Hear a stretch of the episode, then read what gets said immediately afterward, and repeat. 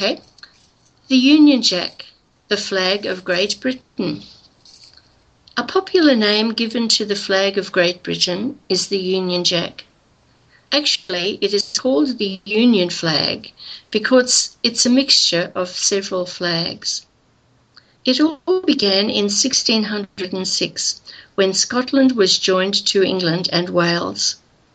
Elements of the Scottish flag of St Andrew's Cross, which was blue with a white cross from corner to corner, were incorporated into the English flag.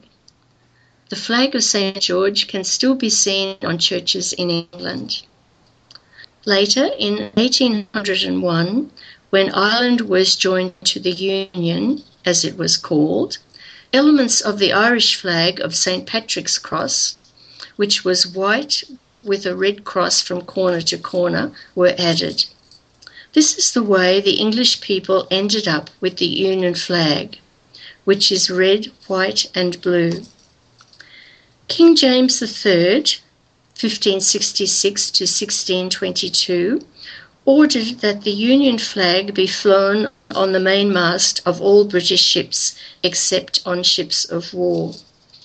So the flag was flown at the front of the ships on what was called the bowsprit. The end of the bowsprit was called the jackstaff, and so we have the name Union Jack. A jack, by the way, is an old word for sailor. The Union Jack is also a part of the flags of Australia and New Zealand.